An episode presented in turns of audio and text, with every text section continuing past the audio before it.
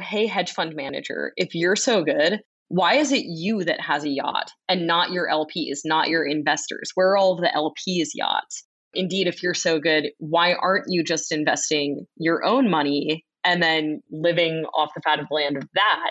And I think that, again, this has been something that everyone kind of knows, but like the system works so well for those who are in a position of power and position to profit off of it and position to just be the incumbents to it that no one before has been incentivized to actually change it. And that I think is what is so heartening about seeing new entrants and even retail itself come in and kind of kick some sand up.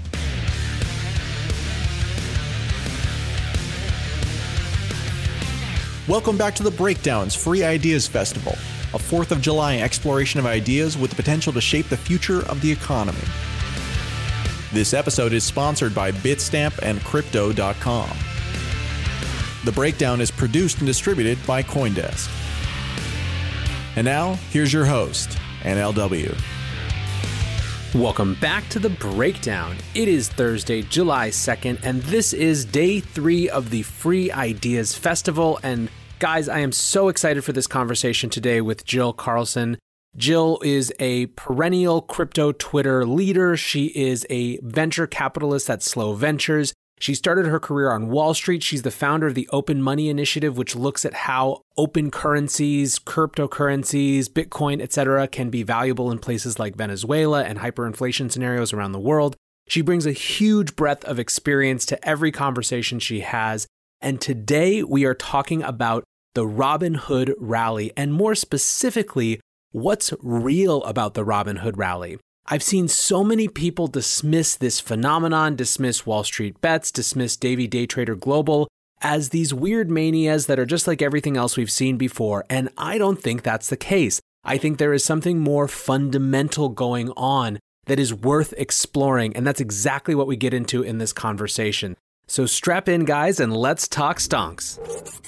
All right, we are back with Jill Carlson. Jill, I am so stoked for this. You and I have been DMing, tweeting about it. One of the more interesting sociological, economic, psychological, generational phenomenon of our times, this Robinhood revolution. But first of all, thank you so much for hanging out tonight. Yeah, thank you. Thanks for having me. I'm stoked you know, sometimes I like to just dive right in and get people to their ideas. But I think in this case, based on what we're going to talk about, your background is uh, highly relevant. So could you just share a little bit about what you're doing now and what you were doing before and just the perspective that that gives you as it relates to this particular set of questions, ideas, phenomenon? Yeah, absolutely. So, my current day job is as an investor in early stage companies, a venture capital investor with a, a firm called Slow Ventures based in San Francisco. And we invest in kind of a whole range of things. I do a lot in the crypto space. Still, that's kind of my background. But we also do a lot in mainstream fintech. I spend a lot of time in mainstream fintech apps. Um, and so all of that kind of tends to feed into the lens that that I think I'll bring to bear here in this conversation. I I previewed this a second ago, but prior to joining Slow, I built something of a career within the crypto space, worked at a variety of companies, protocol projects. I got into the space while I was working on Wall Street, which is kind of where I started my career. Um, I was a bond trader at Goldman Sachs for a number of years. And it was actually through that lens that I initially fell down the Bitcoin rabbit hole, became really fascinated in Bitcoin and cryptocurrencies as a new asset class. Obviously over the course of the last few years have kind of ridden all of the hype cycles within that tried a whole bunch of the innovations and new products that have come to bear in that space that I think in a lot of ways are going to be kind of the leading edge of what more mainstream fintech innovation ends up looking like. And we can get into more of that in a second. But there's also one other aspect of my background that I feel like is worth mentioning, which is that I always grew up with this fascination with markets. I think like the global nature of them. I think the, the fact that they're kind of competitive and can feel kind of gamified. I grew up with this sort of fascination and also comfort with finance and financial markets in general. And a lot of that I credit to my parents, both of whom were on Wall Street in the 80s and, and had careers and always had kind of CNBC on in the background at our house growing up and would talk about these things around the dinner table. And it really wasn't until I broke out of like the kind of East Coast bubble and even kind of the New York finance bubble that I started to realize how actually unique or differentiated that is, especially when I got out to Silicon Valley and I would go around telling people, like, oh, yeah, I was a bond trader. And people are like, why would you want to spend your time doing that? Like that sounds a, a, like the most boring, unsexy thing in the world. Exactly. Whereas again, from my perspective, I'd I'd always kind of thought like, oh yeah, this this stuff is cool. So yeah, no, that's that's a little preview of, of I think where yeah. where I'm coming from with with all of this, and yeah, excited to to dive into the topics at hand.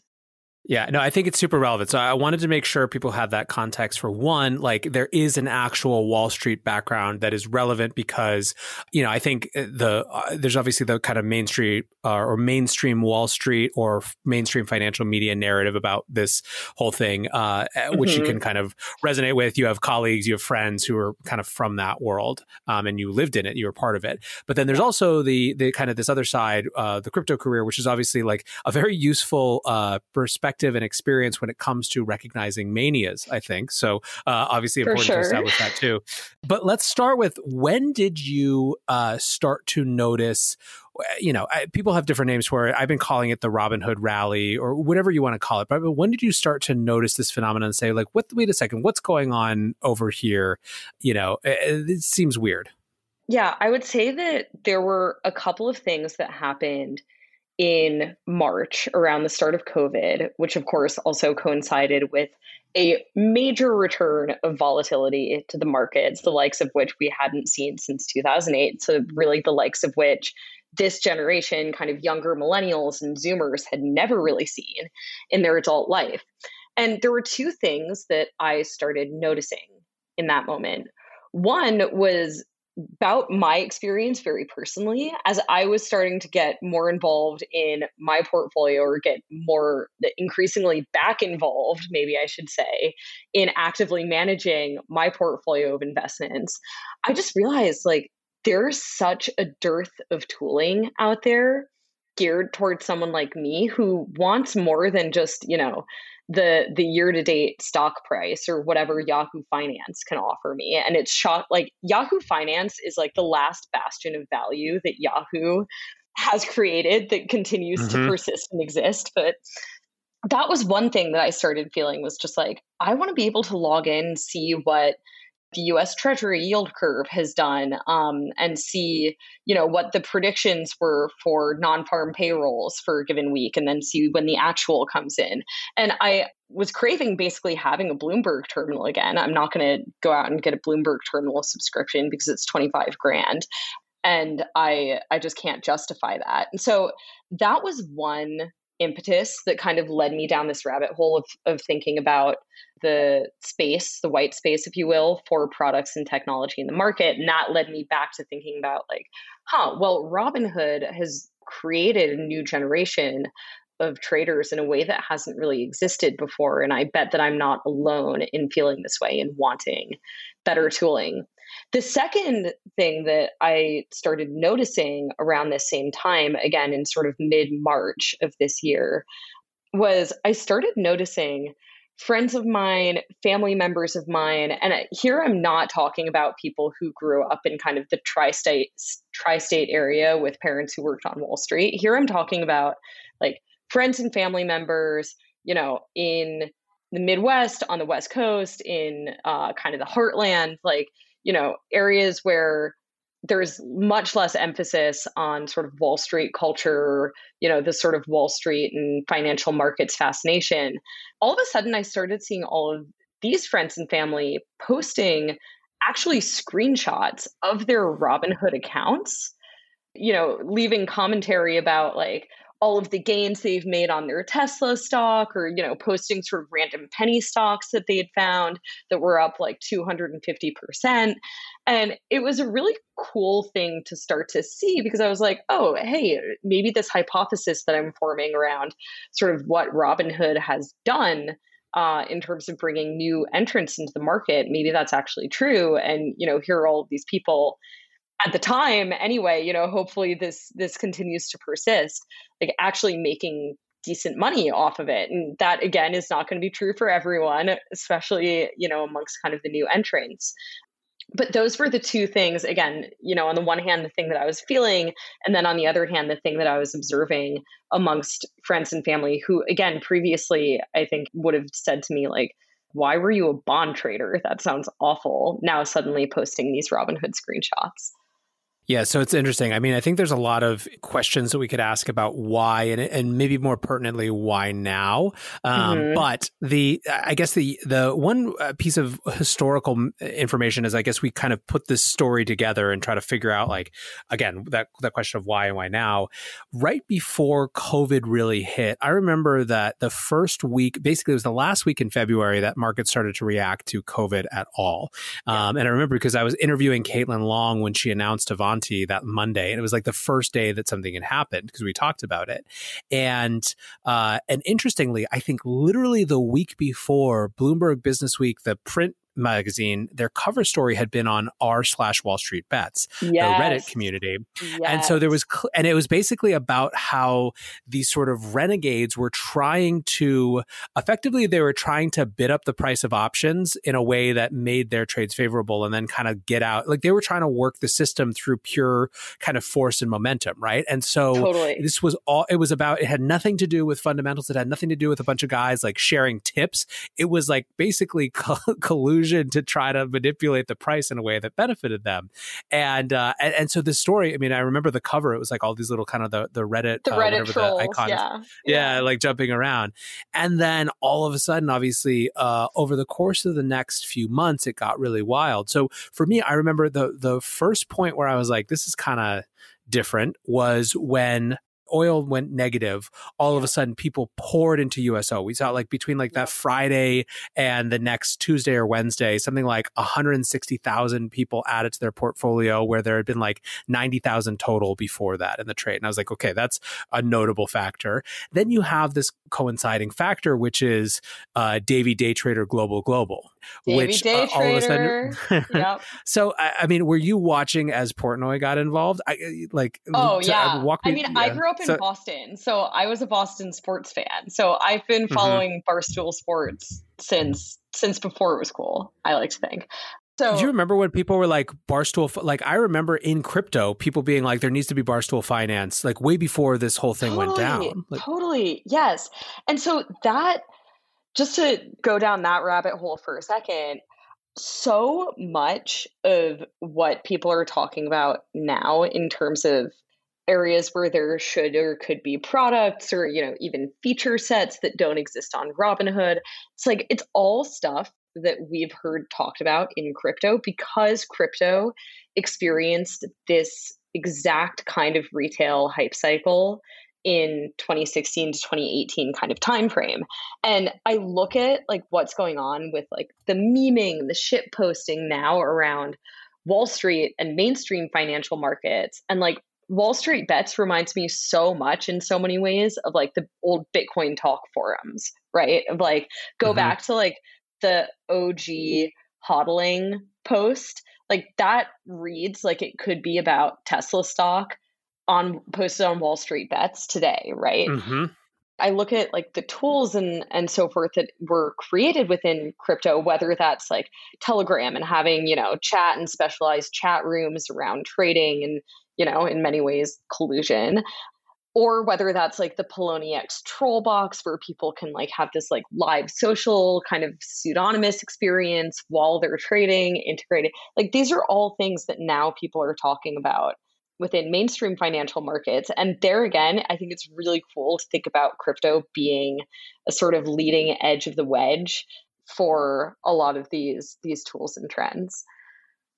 So I want to I want to come back uh, to the the financial media aspect of this because yeah. I think it's it's super interesting. But first, uh, you know, kind of building off of this comparison, do you think? I mean, and this is kind of like a, as as fundamental a question as it gets. Do you think the motivation in both of these cycles, right, the kind of crypto ICO cycle and what we're seeing now, or what we've been seeing for the past couple months, is it just the the kind of greed plus FOMO and there's easy money on the table, or do you think there's something deeper, right? Does this reflect something else that's more uh, that's a kind of a bigger structural, economic, or sociological phenomenon? So I think that one can be driven by the other. And this is where I think that I actually face a lot of disagreement and criticism within the sort of like mainstream VC world. Maybe maybe less so within crypto because I think within crypto there is sort of necessarily a, a willingness to sort of suspend disbelief around short-term hype cycles to believe in longer-term change. Um, that is within... acutely put. I try to be diplomatic here, but yeah. I, I think that within fintech, you know, rightly so, you know, a lot of fintech investors who've been around the block and have much more experience than I do have seen these hype cycles come and go. You know, maybe they lived through 2000, 2001 and experienced all, all of the day trading hype around that. Um, even even around 2008, you know, this isn't widely talked about, but Wealthfront, which of course now is like the paragon of sort of like passive buy and hold, very responsible retail investing.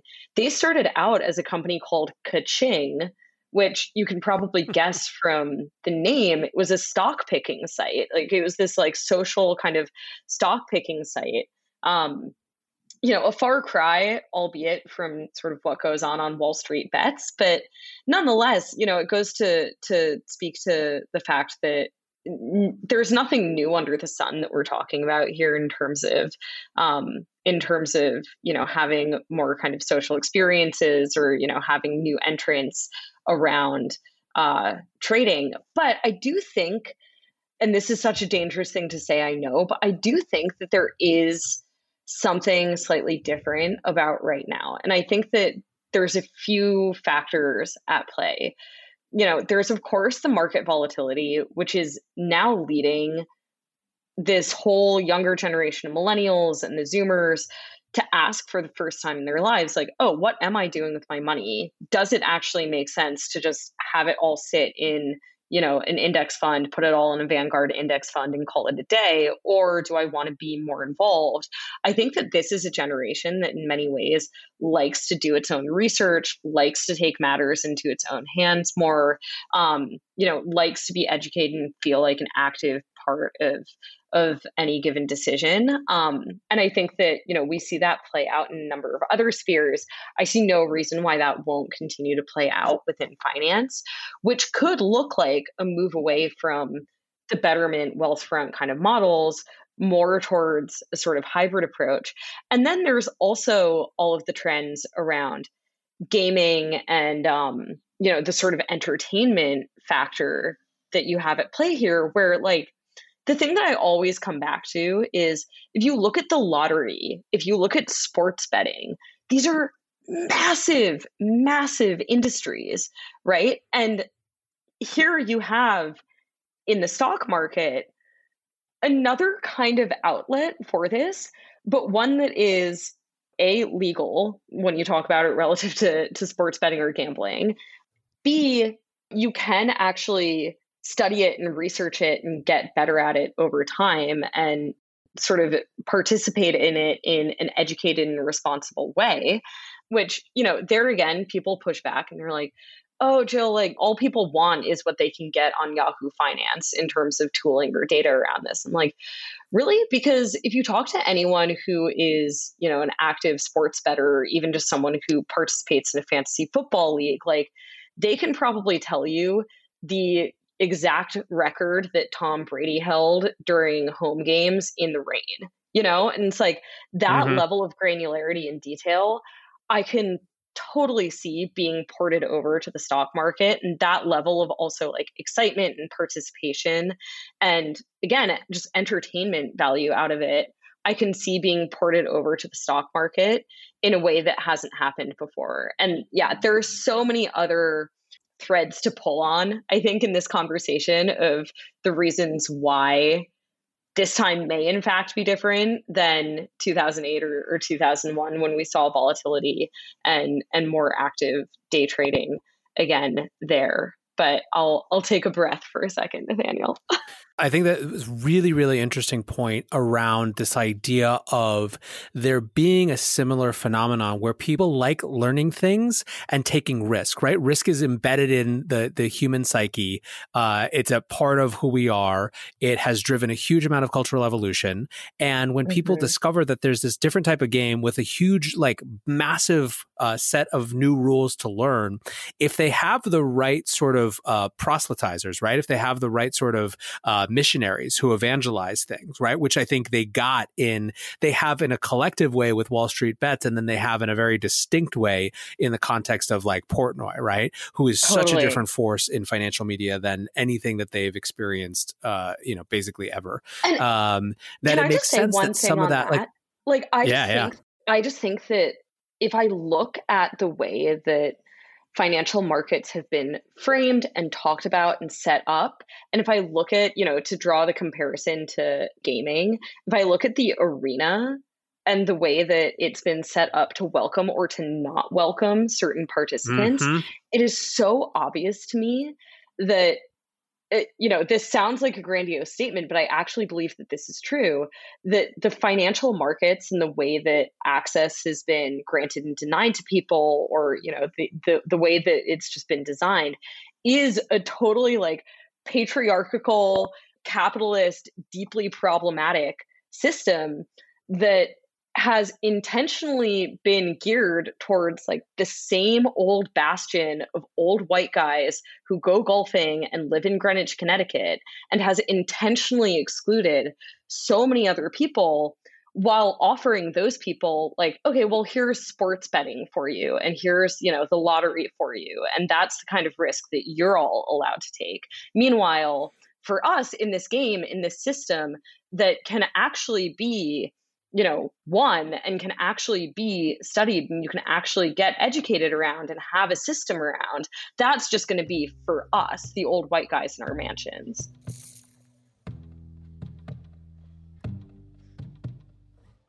Bitstamp is the original global cryptocurrency exchange. Since 2011, Bitstamp has been the preferred exchange for serious traders and investors, trusted by over 4 million customers, including top financial institutions. Bitstamp is built on professional grade trading technology. Their platform is powered by a NASDAQ matching engine, and their APIs are recognized as the best in the industry. Download the Bitstamp app from the App Store or Google Play, or visit bitstamp.net slash pro to learn more and start trading today. That's bitstamp.net slash pro. What's going on, guys? I'm excited to share that one of this month's breakdown sponsors is Crypto.com. Crypto.com offers one of the most cost efficient ways to purchase crypto out there as they've just waived the 3.5% credit card fee for all crypto purchases. What's more, with Crypto.com's MCO Visa card, you can get up to 10% back on things like food and grocery shopping. When you buy gift cards with the Crypto.com app, you can get up to 20% back. Download the Crypto.com app today and enjoy these offers until the end of September. I think that there's both intention and just uh, non realization in some ways when it comes to the financial media side of perpetuating this. Like, mm-hmm. this is a system that makes people feel stupid and excluded, whether they mean to or not, right? If you totally. look at like your average CNBC, like Bloomberg, whatever, like it's just a string of friggin' acronyms, right? It's, it's like, so it's like bad. because, it's because so people bad. make like, and part of it is that uh, it's an in group language where people have studied, so they feel like they get to use it and they get affirmed for saying that. But like it's this very kind of insular conversation. And I think that it, I, I think that there have been cracks showing, right? You have weird insurgents in FinTwit, right? And FinTwit itself is like, you know, I mean, I, I don't know, for, for people who haven't been on there for long, like the degree to which FinTwit can sound like Bitcoin Twitter, especially in the last six months, has been really, really notable, right? Like there's Totally. definitely these Totally. new types of voices coming in. However, I think that to your point, and this is actually an additional point that I that I wanted to get to and ask you about, is so you have on the one hand this discovery of this really interesting, super high stakes, in fact, perhaps the biggest stakes game.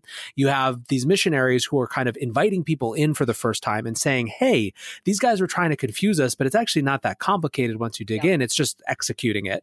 And then you have third, this gnawing sense that for a decade or more, like the, the system has been stacked against the set of people that it's been harder and harder to buy into the game.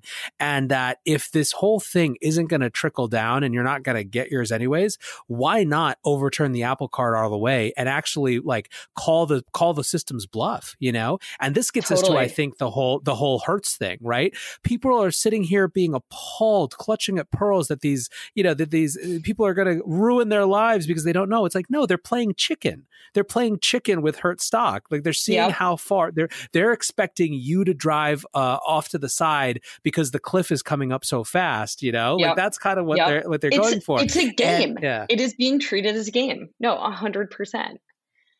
And because why not, right? Like, I, I think that you're getting at something though that is why like there has been this fascination around Davey Day Trader, not just from sort of like new entrants to the market, but I would say actually even more so from financial Twitter from, you know, Jim Cramer and and all of the good folks over at CNBC or on Bloomberg or whatever, you know, having him on, talking to him, talking about him, is there is this just kind of element of, pardon my language, of like you from mm-hmm. Davey Day Trader at the system, which I think is getting at something that a lot of people didn't even realize existed. Like, you know, I go back to this is why I started with the anecdote about me growing up in a house that was very embedded in Wall Street, like I didn't even realize that, oh, I am a part of the group that has been allowed into this just by virtue of, you know, having had parents who had uh, some degree of education, comfort, and then, you know, were able to build careers in this space that allowed me to have a seat at the table of this game. And I think that to go back to your comparison to crypto Twitter, one of the beautiful things about crypto Twitter that we now see happening on FinTwit and on Wall Street Bets and on all of these other venues is it's like you don't have to be Bill Ackman. You know, you don't have to be Warren Buffett. You can be like you know the the the dog avatar or you know the the the space cat avatar and that is how people know you and you know you can build a reputation um totally pseudonymously without having to show credentials past the fact of just like hey i have been able to make money here's how i'm doing it here's how i'm thinking about it and i think that, mm-hmm. that is actually a super powerful trend. And my hope is that in 20 years, you know, there's a competitor to Bloomberg and CNBC that is that looks nothing like that, that that doesn't feature just the voices of again, you know, these old guys sitting in Greenwich, Connecticut, but also features the voices of like these just totally pseudonymous avatars who like it doesn't actually matter who they are um because this is, you know, it can be a more open system where anyone can have insights and, and do well and make money. Yeah, I think I think that you're right that uh, that crypto is a, a, kind of a leading indicator uh, around that. Um, I mean, certainly you're seeing uh, literal Wall Street bets influencers now. They're being courted the same way influencers are, uh, which is uh, hilarious. But hilarious, if you look in the crypto totally. space, right, like like people like Flood, right? Like they got really well known because not because they were just not in that case even because they were screaming on on Twitter. It's because people were just watching the BitMEX leaderboard and they were like, "Wait, how much turned into how much? Wait, what? Like totally. they, they, watched it happen, and it's like that. That there's no credential. That is the credential, you know. And mm-hmm. especially in a a market context, like what pure credential is there than actual success? I mean, by the way, this is one of uh, Portnoy's consistent rants. Whenever someone comes at him who's like a financial advisor type person, I mean, it's just good good luck winning that fight, right? Because he's like, you're literally if you're so smart, why aren't you spending your own money? You know? Yeah. And uh, and, and uh, there's, there's there's obviously you could there's a million nuanced answers to it, but the the soundbite of that and the the um what's underneath that soundbite I think is really resonant with people because it's like and that's what everyone feels like, right? All these guys, they're not like they're not betting anyone else's money but theirs, right? Exactly. And it, there's something really interesting there that has been kind of a perennial whisper or chant, or I don't know what you would uh, identify it as, probably different things at different times over the course of the progression of Wall Street. But you go back to the seminal book, right, that then became a saying of where are all the LPs' yachts? Um, and what that's getting at is exactly the same sentiment like, hey, you know, hey, hedge fund manager, if you're so good, why is it you that has a yacht and not your LPs, not your investors? Where are all the LPs' yachts? And, you know, indeed, if you're so good, why aren't you just investing your own money and then living off the fat of the land of that?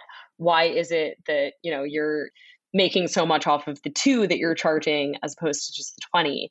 And I think that, again, this has been something that everyone kind of knows, but like the system works so well for those who are in a position of power and position to profit off of it and position to just be the incumbents to it that no one before has been incentivized to actually change it. And that I think is what is so heartening about seeing new entrants and even retail itself come in and kind of kick some sand up.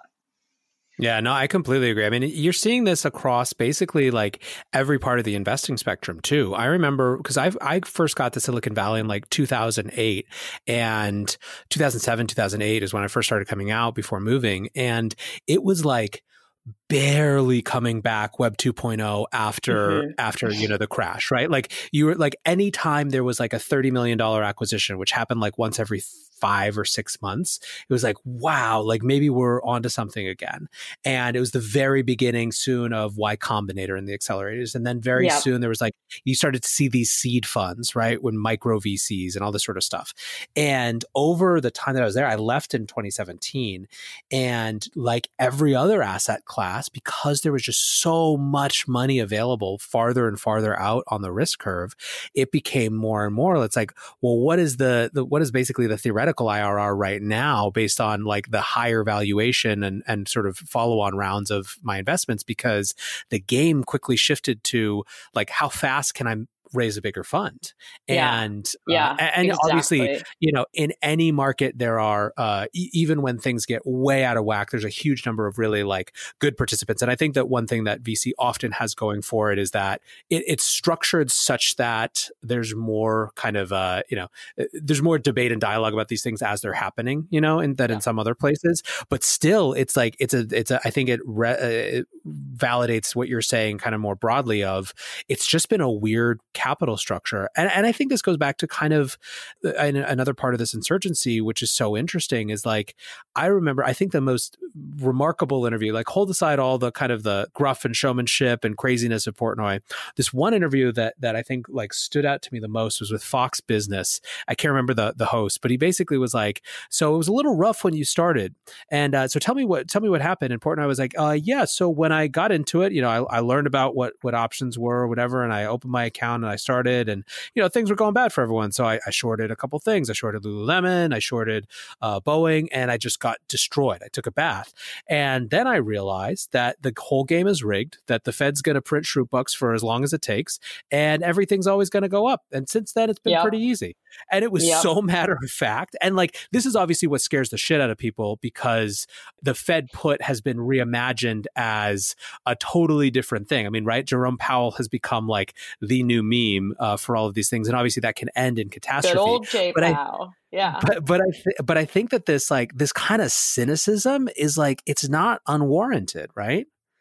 Totally, and I think that there is something really powerful in people waking up for the first time and kind of asking these questions like well wait how is the stock market still going up like everyone i know you know has been laid off or furloughed why is the stock market still up year to date, depending on what index you look at?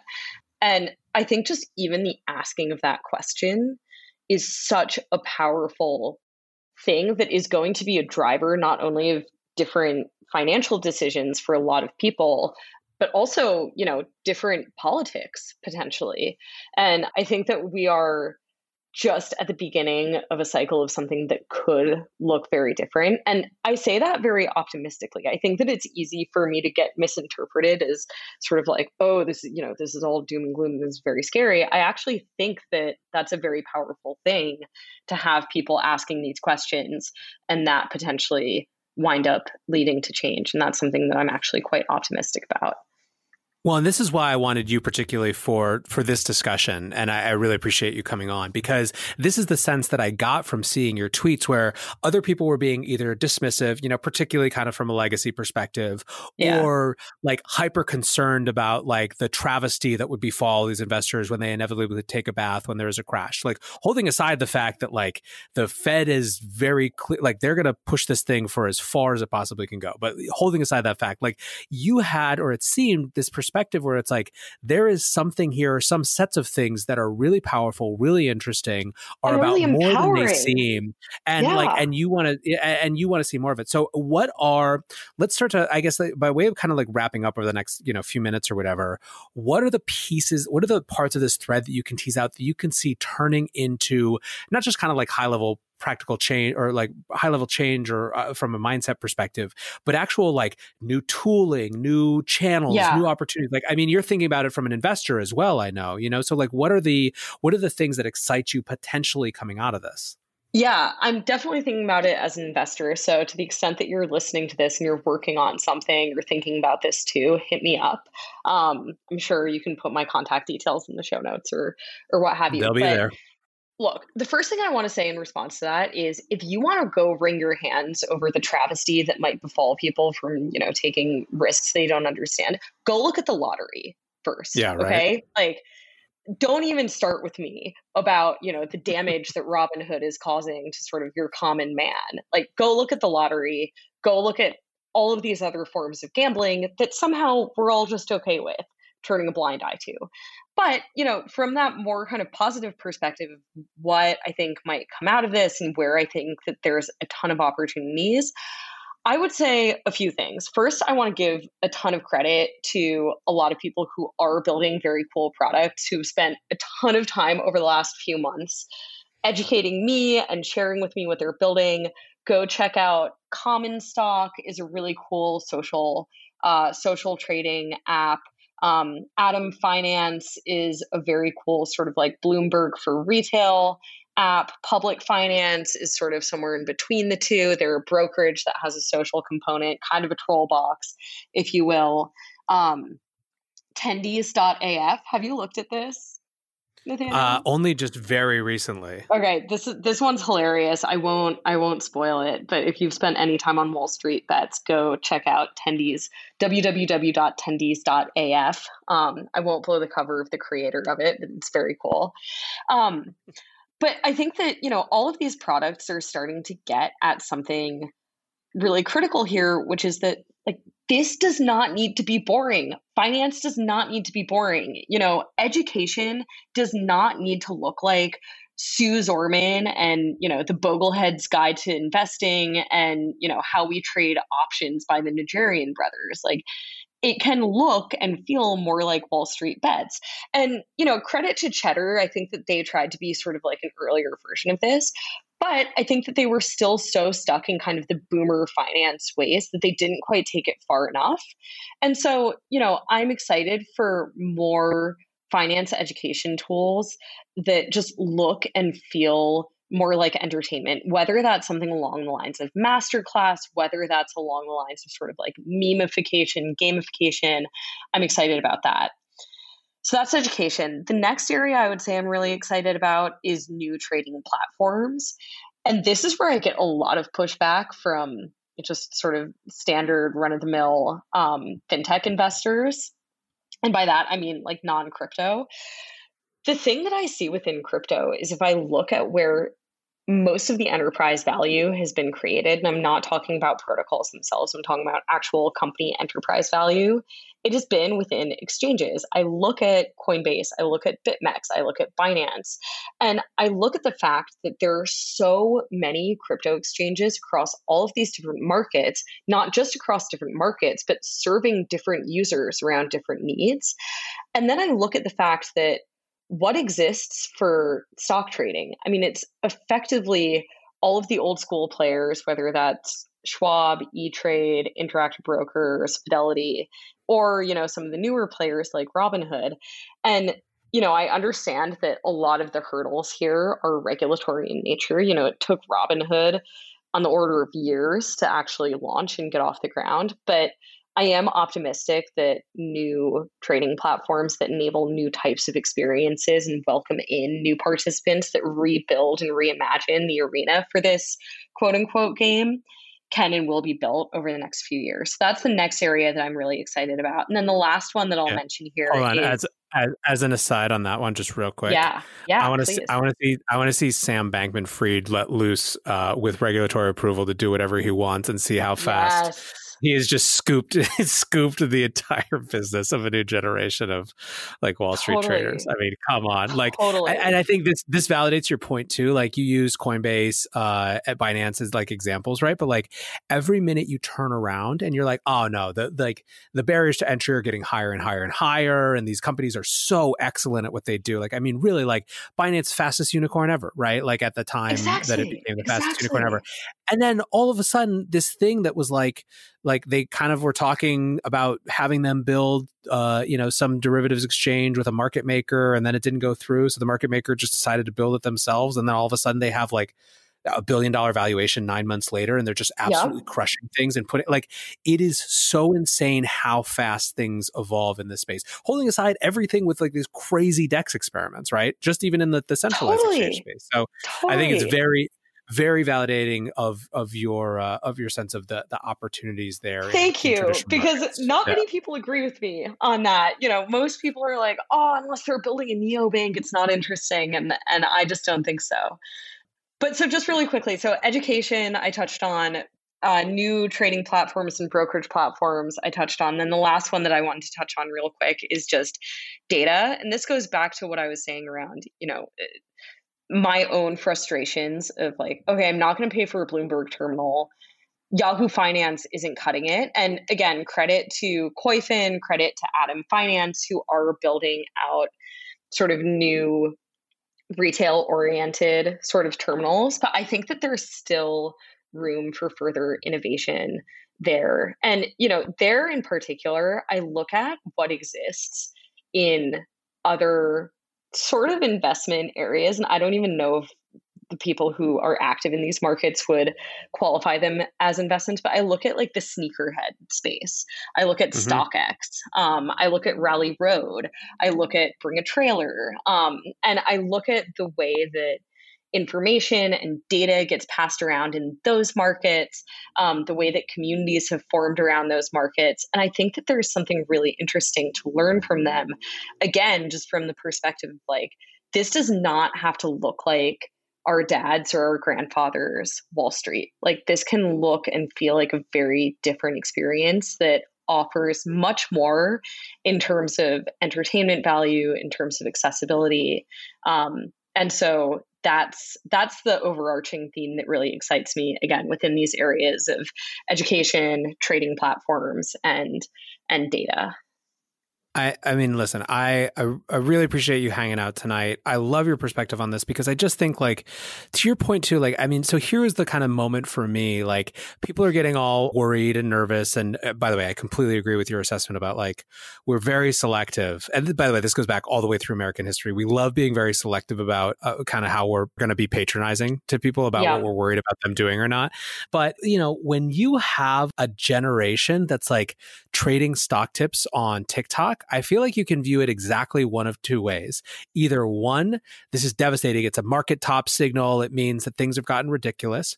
Or two, these fucking 13 year olds want to talk about the stock market. And maybe that's something that we should be excited about and trying to exactly. make good rather than trying to exactly. beat into a pulp, right? Like, exactly.